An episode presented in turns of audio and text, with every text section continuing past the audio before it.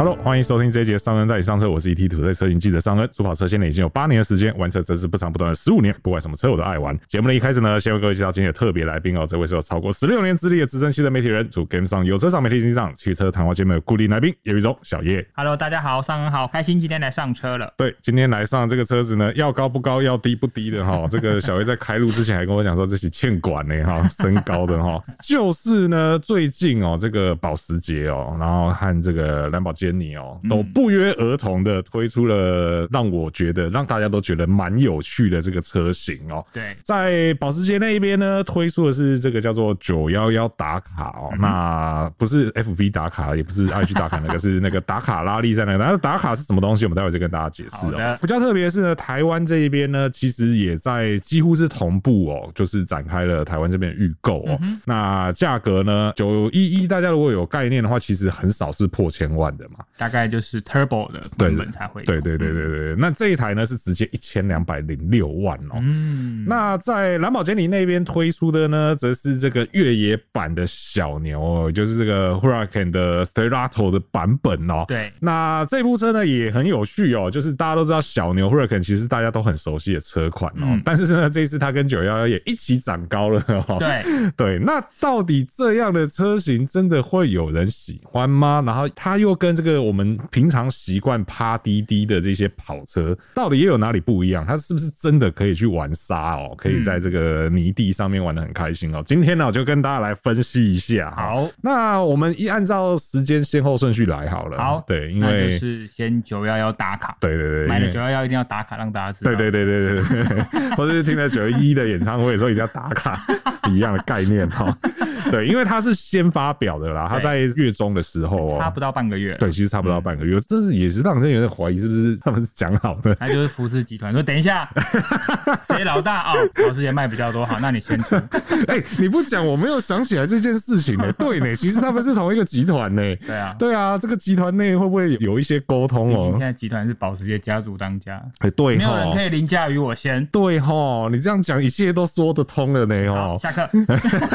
可是我们还没看车，哦、还没看车。对对对对。那这个九一一打卡呢，它其实是在洛杉矶车展亮相的。是的，那限量生产是两千五百台啦，很少，但另外一台更少。对对对对对，嗯、这个两千五其实我觉得应该也是一下子就没有了啦。对啊，那到底它的这个车名打卡的由来是什么？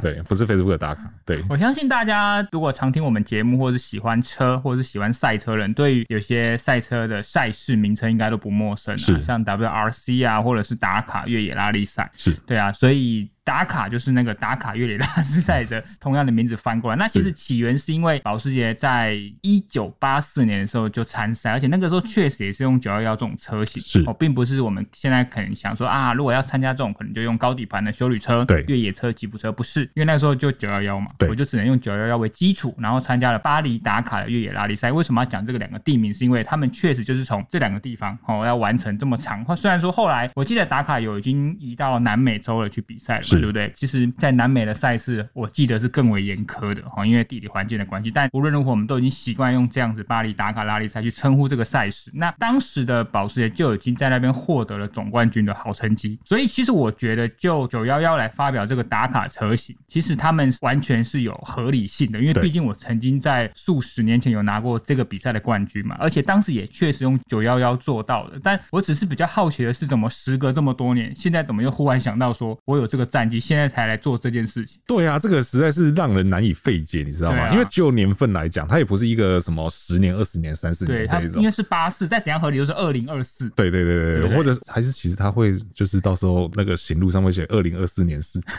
没有，我有参观网看 二零二三年四。哦，好，好，好，还是你二零二四才拿得到车？对对对，以现在这个状况来讲，确实蛮有可能会要到二零二四。对啊，而且你看全球两千五，然后台湾同步开放预。预购，我不晓得哎、欸，保时捷其实这这这一阵子等车的状况，就好像已经是蛮久的了，是蛮久，而且现在不是之前还有传出哈，有一些经销商还说就是要像我们讲的，一般买精品的配货嘛，啊，对对对，对，现在有这种配售的方式，你可能要买到这种 GT 车型才可以配什么的车型这样子，像像这种一千两百万以上这么稀有的车款，这可能真的要等一下，嗯，对啊，而且到底要配什么样的车才有资格买，这个也是让人蛮好奇，我都已经买了一千两百零六万，我还要配什么？真的还要配？再配一台 Turbo S，或者是说配个 Panamera 之类的？哦哦，对哦，对啊，有可能是不是配一个四门的？是不是？对不对？帮帮助一下 Panamera 的销售。是啊，是啊，是啊。台抗应该不用吧？台抗现在应该也还要等哦。对对啊，台抗也要等。台抗应该还是在热点上，可以用九幺幺来搭手一下。对对对对，这个到底实际怎么样哈？因为我们也没有那个能力去订车哦。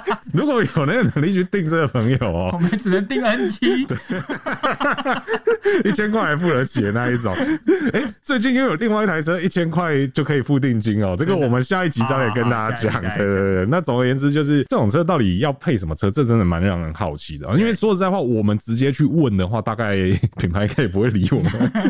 对，就是他应该不会直接跟我们讲，这个可能都是要实际你去订车对到业务的时候，业务才会跟你讲，可能有这样的条件限制在。对对对，那所以这种比较隐晦的东西，大家讨论然后我们就不太好在这边直接讲会是怎样了哈。那这一部车其实，因为你刚刚讲了嘛，它一九八四年的时候用九幺幺去比，对，那那个时候的九幺幺跟现在的九幺幺肯定很不一样。对对，那因为现在的车其实说实在话，因为九一一不管是在赛道记录上啊，或者是一些真实的赛事当中，其实都是蛮强势的车款，战功彪炳。对对对对，可是再怎么样，那都是在柏油路上。对。对，那现在要离开了柏油路，你拿一个就是本来已经完全针对柏油路特化的车款，是的，然后你现在要把它反方向改到就是让它可以在沙地或泥地上，这势必得要做出很多的改变哦。对。对，所以我们就来看一下它到底改了哪些东西了哈，首先是我觉得小叶刚刚就有提到嘛，就是在这种比较艰困的环境当中，一定是高底盘车型有优势嘛。对对对。对，一定要先欠管。对对对对，所以它的底盘呢，就是比一般跑车化悬吊的卡雷拉再提高了五十 mm，多五公分，这其实好像没有很多哎、欸。对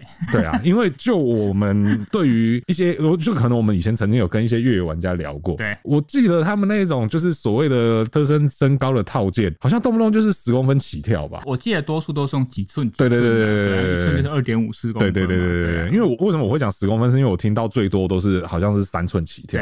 对，就是他们有所谓的三寸套件。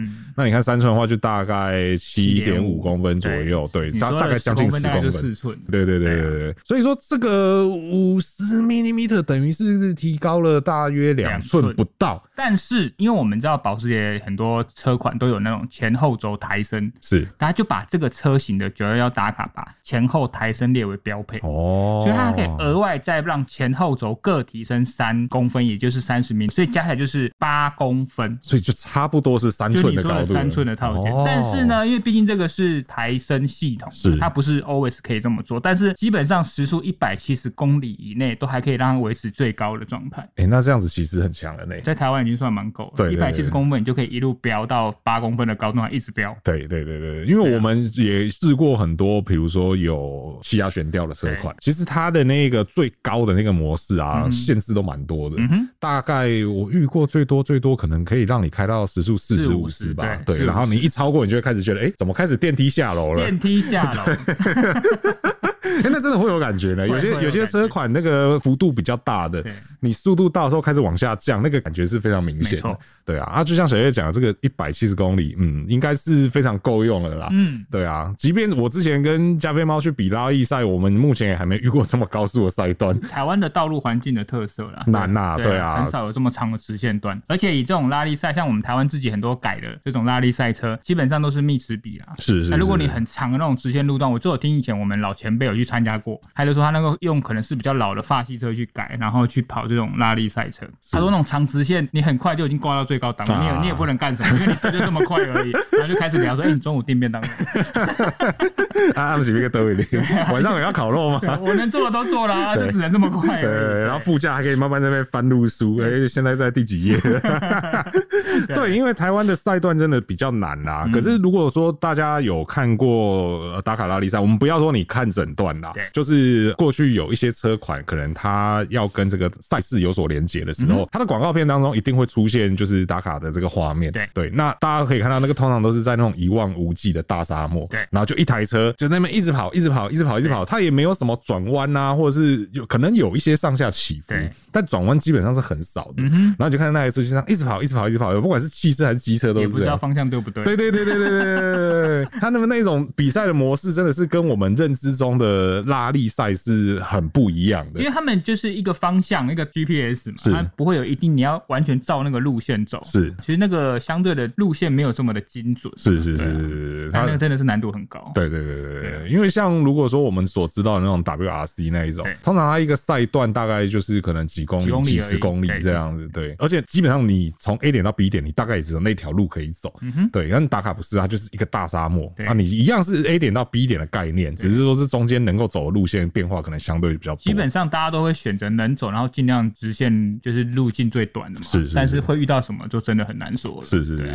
那除了底盘的加高以外呢，它的轮胎也是用了倍耐力的蝎子胎哦。对。就如果说对于倍耐力这个轮胎品牌熟的人，就知道它大概从其实从名字你就大概看得出来，这个轮胎的定位是在哪里。对。好比说像在摩托车很有名的就是恶魔嘛。是。对。那恶魔胎就是比较针对性能取向。没错。对。然后还有所谓的天使胎，那天使胎就是比较偏道路或是通勤。那另外一个可能相对大家比较少听到，但是如果你是骑多功能车的朋友的话，你就会知道，就是这个蝎子胎的部分。对。那在汽车这边的逻辑也是一样哦，就是蝎子胎的话，它一样是这种大胎块的，算是全地形胎。因为蝎子都出现在沙漠里。是是是是，对，应该是吧？因为我也没去过沙漠。那所以天使都出现在 那恶魔都出现在，这样推断好像就有点怪怪的。对，那除了说标配的仙子胎之外啦，真当然，我觉得保时捷也很聪明了，他知道大家 并不是说买这个车就一定都在沙漠里面开啦，所以你还是有道路的 P Zero 可以去做选配啦。对对对，我在想会不会就是，但你这也很难讲，因为那种大胎块其实看起来都蛮好看的啦，但是就是 可能胎噪啊什么各方面会会蛮嗨的，对对对，是声音的部分，是是是是是，所以但我觉得如果今天我有一台这种车，我可能从头到尾还是会装全地形胎，哎，就那个味道比较对，视觉上比较对得起来啊。对啊，你如果换成一个你说 P Zero 那种胎纹比较少的，或者那种看起来比较性能的轮胎，觉得哪里怪怪的，那我就去买九幺幺 GT 二就好了。我买这干嘛？而且感觉轮拱那边有点太空了。对对对对对对对对，比例不对。对对对，所以说这是大概底盘的部分的变化啦。对啊，那再来我们来看到动力的部分吗？动力的部分的话，一样是三点零升的对涡六缸的双涡轮引擎啊。对，这个就是就 RS 的四 S 的这个输出表现。是是是，然后一样是八速的 BTK 双离合，然后搭配全时四驱哦，最大马力四百八十匹哦，那扭力的话是五十八点一公斤米哦。最有趣的是说，你看车子都已经垫这么高了哦，然后轮胎也换成这种全定型胎了哦，零加速到一百还是只要三点四秒，很快，还是很快。对。啊，但是比较有趣的是，这个在另外那个小牛那边也是一样的状况哦，就是它的极速都会下降。对。对，那是大部分看起来应该都是受限于轮胎的部分啦。没错。对，那在九幺幺打卡的话，它的极速是下降到了两百四十公里每小时哦，嗯其实还是很快的啦。这个是使用全地形胎的，是在全地形胎的情况下。所以如果你要拼极速，你还是可以把胎换过来。对，换成 P Zero 这样子，对，就看一下这个到时候这个赛段到底是比较偏高速还是？我是比较好奇啦，真的会有人拿这个去比赛吗？这个车拿去吞，你看像我跟加菲去比那个台湾的拉力赛，那个几乎每一站车一定都有损伤啊。我觉得这个比较适合拿来做赛事的那种 safety car。是，其实我刚刚也有想到，会不会真的有人这么疯，把它拿去做零号车？对对，因为呃，拉力赛在正式比赛前会有零零零零零跟零号车，就是有点像是巡场。对，然后还有告诉这个道路上的所有的，不管是观众啊、民众还是佣人也好，说这个比赛要开始。开始了。对对对对，那过去当然有一些品牌，他们在自己有比较可能线路比较多，对，或者说现在我刚好有一部车上市，然后这个车子我觉得很符合这个环境使用，他可能会赞助拿这个车去让他们做所谓的这个前导车来做使用。只是这个一千两百多万车，我觉得有点难啊。对啊，虽然说拿去那个环境这样子放着跑，确实是蛮对位的，对味，但是对这成本有点高，对啊，而且就像你讲，在跑完，就算你整个机械架构没问题，是你的漆也是受伤的，是是是是，因为台湾的比赛环境真的路大部分都比较小条，对，然后比较处于一个生态比较原始的状态，对对对，简单讲就是草很多啦，哎呀，他那个草这样子打在他身上，尤其是这部车的彩绘其实又很经典，哦，对，他的那个彩绘也是看他当年的冠军车，你说白色配蓝色，对对对对，你知道这个是要选的，那个要选，对，那我我有去爬了一下，因为保时捷官网有个很棒的是打造你的保时捷，你可以去选，是，那它这个套件其实包含外观跟内装都是一个装在一起，是、哦。但其实真的我看了，主要都是针对外观造型，对，哦，比如说颜色还有内装的对应的颜色做一个更换，是。但是呢，如果你要这样这么特别的，而且你看到我们现在看到的这个图，因为他们原厂给我们是九百五十三嘛，是。你也可以选零零零到九九九，哦，可以客制化的数字。但是光是这样子，你知道选配要多少钱吗？让我猜猜。好，让你猜。按照保时捷的这个品牌的定位来说，这个彩绘，我猜它要一百万，一百七十万。哇塞！我觉得我已经高估了，你知道吗？就居然看说真的只有这样子吗？还有别的东西吗？为什么这样就要一百七十万？哇塞！如果我看的没有错的话，它的外观跟内装一些专属的涂装跟一些对比缝线啊，作为材质的变化，是一百七十万。哇塞！我的天哪！多万！我的天哪！但很帅啊，就是这样子的样子。对。这个彩绘真的很帅，所以你花了一百七十万选了这个这么特别的样子，再去当零零号车，好像不大对哦。你光烤漆就已经是这个进口车的价钱，除非是真的保时捷原厂自己赞助了。对对对对，如果你车主自己要做这个，真的是可能财力很深呐，难哦，真的难哦。对啊，而且它这个彩绘啊，我一直觉得，嗯，我不知道是不是我才疏学浅还是怎样，这个彩绘会一直让我想到某一部摩托车上的彩绘哦，我不确定一样不一样。嗯哼。对，因为我我我就我就直接明讲了哈。如果说我讲错了，那也请大家提醒一下，对，请指正一下。因为这个彩绘会一直让我想到 Roseman 配色。哦，对，然后 Roseman 是有也有这个金跟红，我印象中是有，好像有的，对我印象中是有，而且那个比例我觉得很像。对，虽然说它旁边写的字并不是 Roseman，对，而且因为其实现在也不能这样写，对，就是呃，大家知道，其实，在大约千禧年之前吧，没错。赛车这个运动呢，其实最大的赞助商都是盐商。对的，对，所以说大家会看到，即便到现在，大家脑海中还是会有很多很经典的彩绘，比如说像万宝路，对。对，Marble 彩绘是在 F1 上面非常经典的，没错。对，然后在摩托车上就有我刚刚讲的 Roseman 这个配色，对，然后甚至像罗西，他曾经他的战车是这个 Camel，对，就是骆驼牌，骆驼牌，对，骆驼牌赞助，骆驼牌也很多在拉力赛事上有出现，是是是，然后还有像哦 Lucky Strike，嗯，对，这些都是很经典的这个赛车的配色。所以说，以前抽烟的各位都是赛车的 最大赞助商，你们的股东啊。那 因为后来法规变严了，就是烟商不得再有任何的广告行为，对，包含像这个赞助赛车也是一样。对，所以后来这些彩绘就渐渐的，大家就慢慢就看不到，就没有，可能就变一些油商啊、通信商啊。对对对对对对对。那因为其实酒商本来是因为，因为我们都知道不能酒驾嘛，对，所以其实酒商也。不太会去赞助赛车，没错，对。但后来呢，这个 F1 那边就有一个比较特别的，就是海尼根去赞助了 F1。对对对，那他为什么这样会去这样赞助呢？我觉得我们可以另外再开一集来聊。对，好，总之呢，就是这个彩绘，我觉得看起来像罗斯门，但我不确定是不是。对，这个有概念的朋友，麻烦跟我们分享。看到最后，拉力赛设计套件选配价一百七十四点二万。哦，所以其实等一下，因为你说它是那个套件嘛，对，一百七十四点二万那个套件嘛，那套件好像不是只有彩绘而已。我看到的它还有内装，对对对对，就是外形居多而已。就外形居多，对，就是内装的外形，它不是功能啊，不是什么东西这样。所以那个很帅，那个车顶行李架有探照灯跟越野配备，那个不包含在这一百七十四万里面吗？没有。哇塞，那就真的很过分，你知道吗？但是，大家如果有我有讲错，大家可以指正我。但我从打造你的保时捷上，我是真的没有看到。OK OK，因为它的那些额外的套件，其实说真的也很帅，很帅啊！对光是那个车顶架，还有多一个电源供给，可以载四十几公斤。对，我觉得那个车顶架对，而且它好像还连那个什么脱困板跟水箱、油箱全部都付给你，然后再加上那个探照灯，因为大家都会觉得说这种车子就不应该有车顶架，你知道吗？对，你曾几何时看过一个双门跑车上面有车顶架，然后上面还放了一堆东西？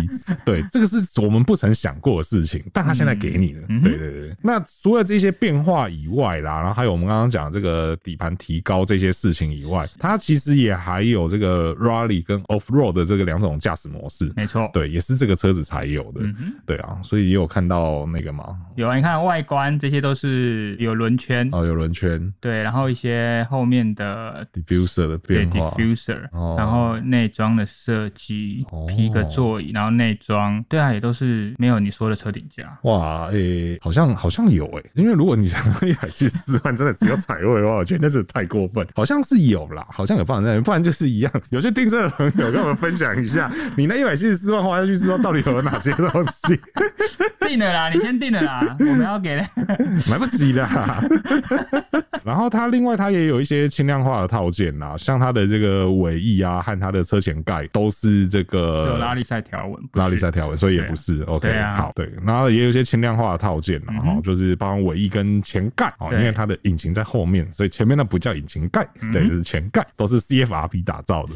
对，另外还有这个固定式的拖曳环哦，而且这个拖曳环还特别做成红色，红色，对，我觉得很帅，很帅。但如果要符合赛规的话，它还必须要有个箭头哦，对对对，有个箭头指着那个钩子，对对对对对。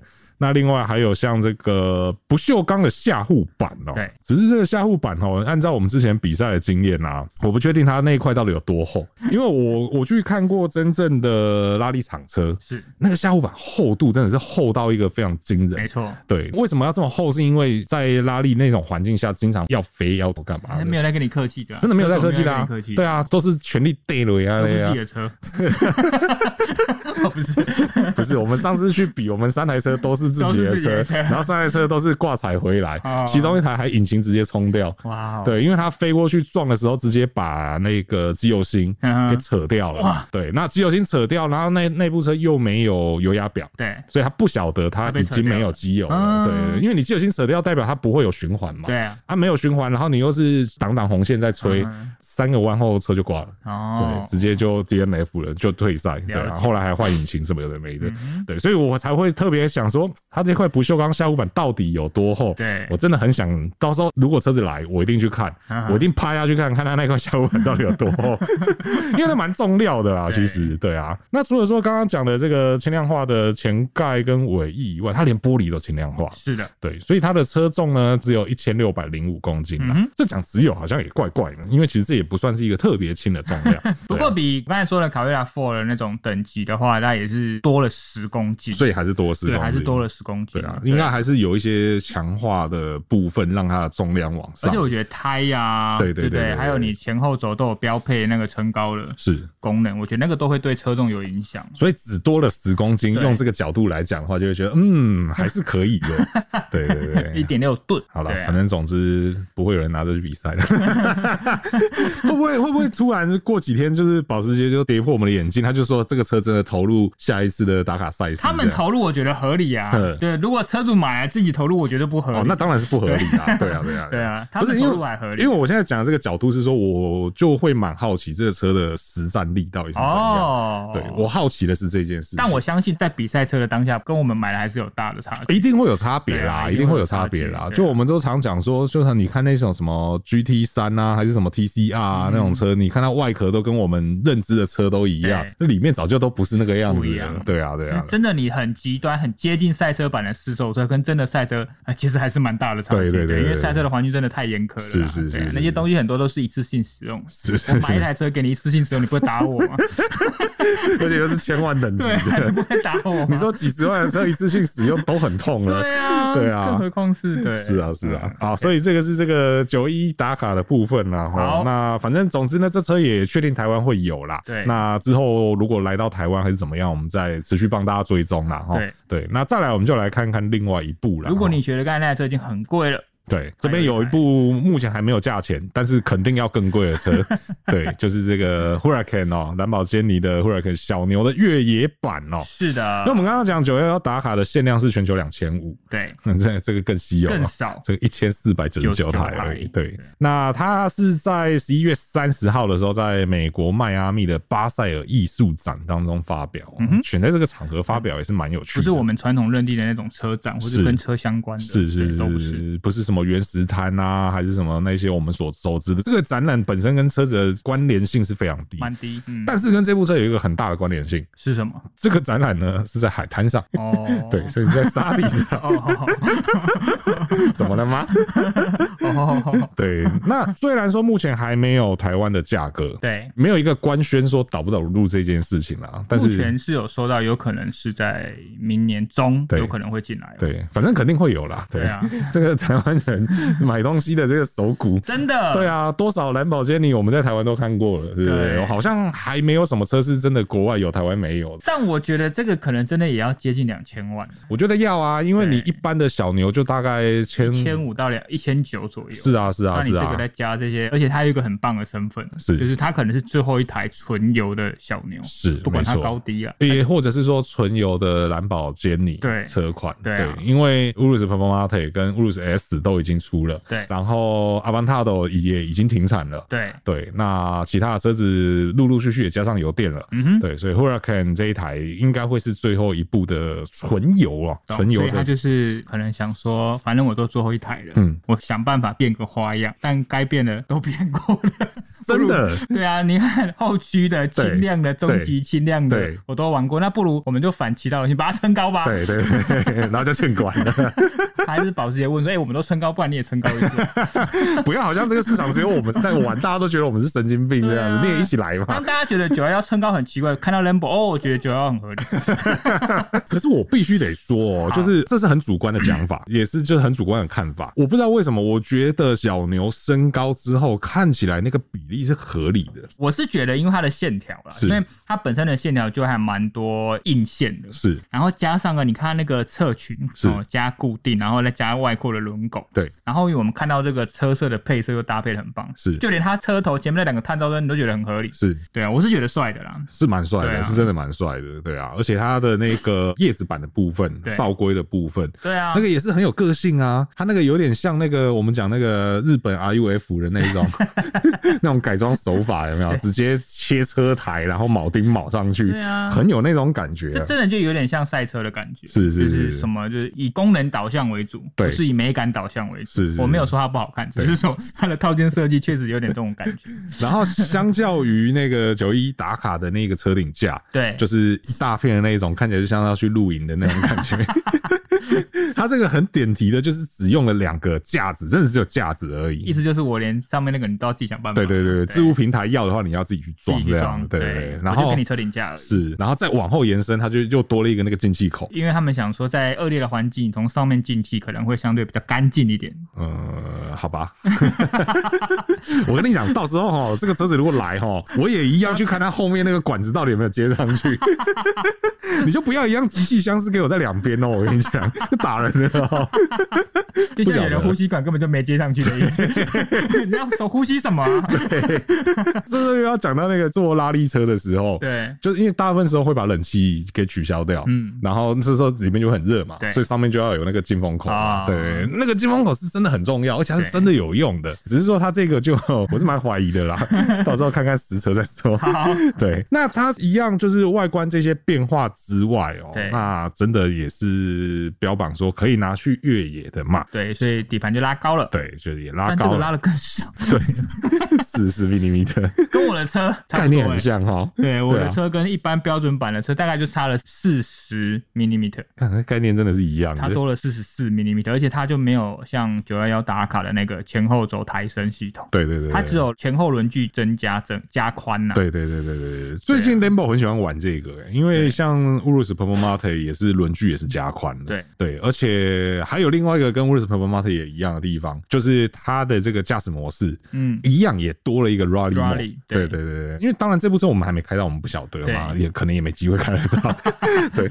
但是 Urus Performante 我那时候去意大利开那个 Rally Mode 是有趣的，对，就是我们可能过去都会想说，哦，这种越野模式，嗯，就是辅助全关，嗯哼，然后动力的输出比较线性，对之类的，对。但它其实它里面还有更多的细节，对，更多的细节在里面，包含到像它的循迹，它循迹不是全关，对，它是在必要的时候会出来救你一下，介入时机会比较不同，对对对对，而且那个介入的时候，你几乎是感觉不太出来，嗯，除非说你的操作真的很错误，对，就好比说车子已经在侧滑，而且你已经方向盘都打完了，然后你还硬要把油门踩下去，对，这种时候你就会感觉到那个油门踩下去是没反应的，因为拉力的驾驶模式很多本来就是非传统的方式嘛，很多大幅度的侧滑、空转都是他们可以接受的。是是是是是。然后另外还有像 ABS 的部分的调教也很不一样。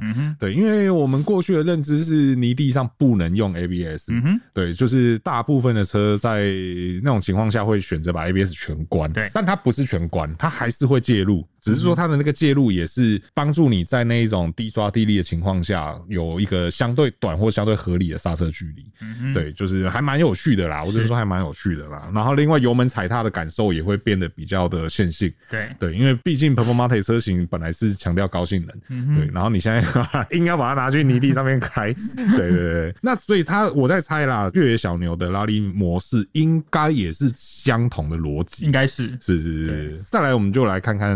性能的部分，好的。性能的部分，我觉得也很有趣的是，原先大家都猜它会是六百四十匹。嗯哼，对，就是我看到 N 篇报道，每个都说它要是六百四十匹才对，但实际上呢，它一样是五点二的 V 十自然进气引擎，九十度夹角的，但实际上的马力是六百一十匹，缩减三十匹了。对，然后它的扭力是五十七点一公斤米哦，倒就一样，跟 STO 是一样的。是是是，但因为你要缩减三十匹这个来讲的话，我觉得这样子讲好像也有点不是那么精准。嗯，对，因为其实本来这个引擎就有很多种输出。版本。对啊，像最早的后驱小牛是五百八十匹，对，然后最早出来的小牛是六百一十匹，嗯，对，然后是后来才有一些像什么 EVO 啊，或是 STO 啊这种车型，它才是高输出六百四十，它就是维持前输出了。是是是是是，所以我在想说，会不会也是产品定位的关系？呃，有可能，而且它极速其实也没这么高啦，是，对不对？是是是，因为它的极速也只有两百六十公里每小时，只有对，只有对，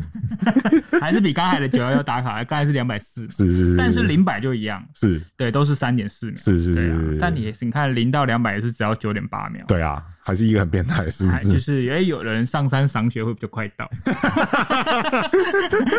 然后顺便有人真的开这两台车下了雪之后，哇，下雪了，哎，我到了。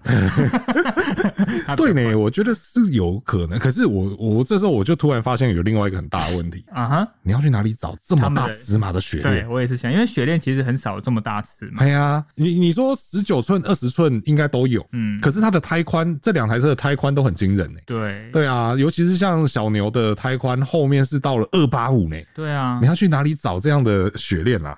还是说其实真的有？我不晓得，因为不晓得，对我没有认真去研究过这个问题。我觉得这很有趣，而且刚好冬季也快到了。对啊，或许我们也可以再开一集 来聊一下。对，那我们可能要先实际自己上山去走一趟。好啊，那我们就开 Mondale。哎，可以不要吗？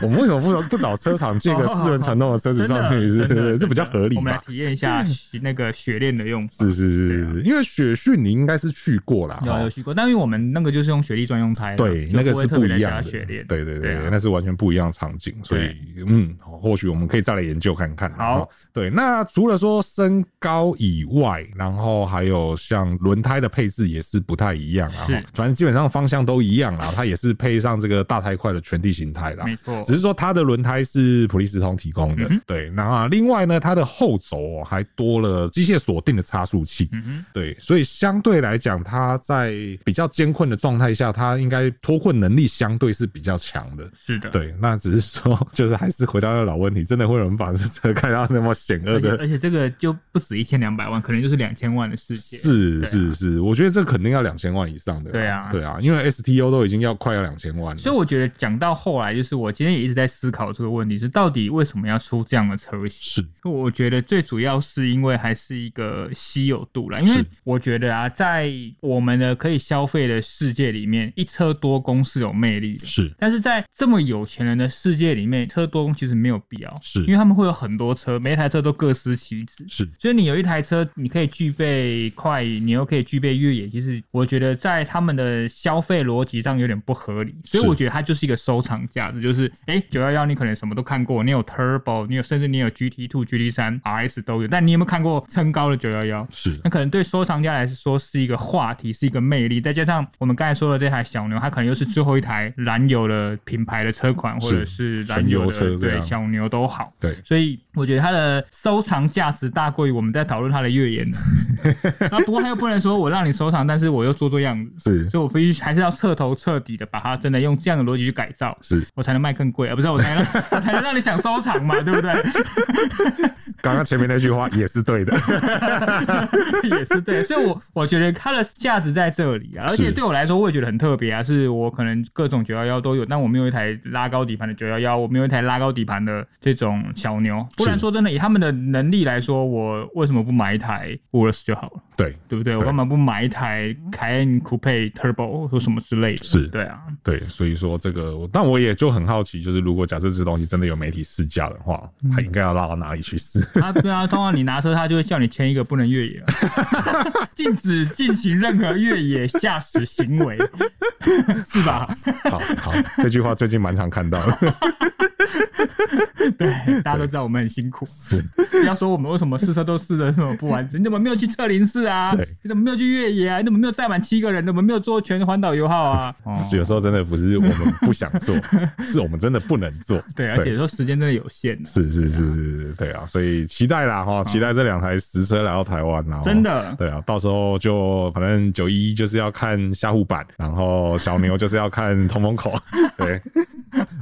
那个，如果我忘记的话，大家再帮我提醒一下啦。你就带一个榔头跟一个树枝，榔头去敲看看那个护板多厚，树枝看那个管有没有通下去。我觉得我会被赶出去吧，不一定要办，就是签名而已啊。张先生，恭喜成交这样子，成交。然后马上这个，如果有人在里面拍那一张，我就把他赶出来。